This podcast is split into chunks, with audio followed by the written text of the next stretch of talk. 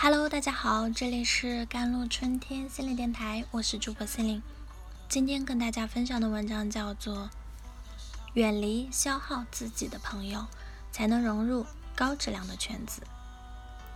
少有人走的路一书中写道：自律就是一种自我完善的过程，其中必然经历放弃的痛苦，其剧烈的程度甚至如同面对死亡。自律确实很难，但敢于迎难而上，才算是掌握了人生的主动权。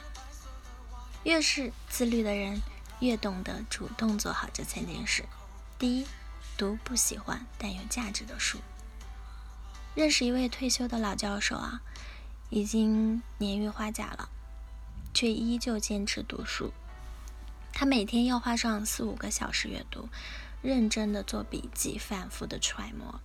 有一次去家里拜访他，看着他满屋子的藏书，嗯，那个翻阅着他厚厚的读书笔记，我忍不住的问了一句：“这么多的书里，能不能帮我推几件几本您喜欢的呢？”教授笑了笑说：“我读书啊，从来不看自己喜不喜欢，只看有没有价值。一般来说。”越是难琢磨、看不懂的书，我更愿意花一些时间去读。老教授的一番话让我陷入了沉思。不知道你有没有发现这样一个现象啊？我们买书的时候，总是倾向于挑选自己喜欢的作家所写的书。家里的书架上最先看完的书，永远是那些轻松易读的小说，因为人人都有畏难的心理。大多数人喜欢阅读门槛较低的书，是因为这些书的内容都在我们的认知边界内，没有太多的知识增量。因为在阅读的过程中，我们更容易接受自己本来就认同的价值观。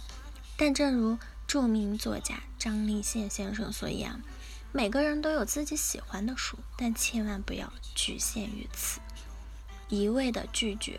自己不喜欢的书，我们的认知水平很难提升，永远只能接受同一种价值观，我们也容易变得狭隘而且无趣。樊登曾经说过，如果你只读那些能够读懂的书，或者只读那些你感兴趣的书，会很容易陷入到存量技能的陷阱当中。高度自律的人会打破自己的认知壁垒，主动去阅读。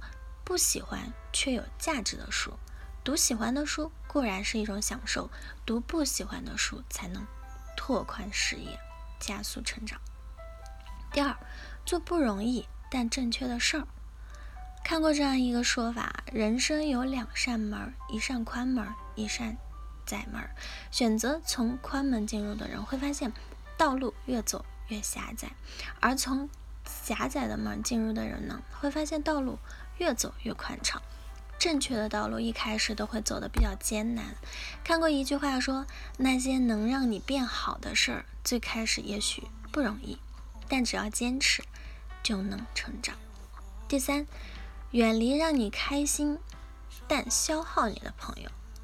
真正自律的人懂得远离低质量的圈子，远离低俗的快乐。曾经在网络上看过这样一个故事：大学的时候。网友一个人去了离家很远的城市，独在异乡难免有些孤独。好在室友都对他很好，每次都主动拉着他一起玩。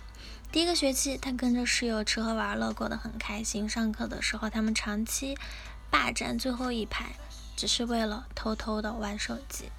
周末几乎从来不出门，饿了就点外卖，组队打游戏，能打到天黑。期末成绩出来，不出所料。整个寝室的成绩都是垫底的，这时候他才意识到，一学期一晃就过去了，而自己除了体重上升了，什么也没有收获。他做了一个决定，向辅导员申请换寝室。新室友几乎都是学霸，对自己的未来有着非常清晰的规划。他们每天早出晚归，没课的时候就泡在图书馆里。在新室友的影响下，他也开始给自己。制定目标，戒掉了熬夜和打游戏，作息变得规律起来。那一有空，不是去田径场跑步，就是跟着室友一起去图书馆学习。大四那年，他被美国一所名校录取，还获得了高额的奖学金。看过这样一段话，颇为认同。如果你身处的圈子很舒服，往往也意味着狭隘，很容易看不到外面的世界。也不知道舒适圈外有多少优秀的人，但你终究会发现，靠近正能量的圈子，自己也会在不知不觉中变得上进。比起吃喝玩乐、虚度人生，你会更喜欢自律而闪闪发光的自己。有一句话说，如果非要说成功有捷径，我想应该是每天做一些有意义的小事，持续执行，保持自律的状态。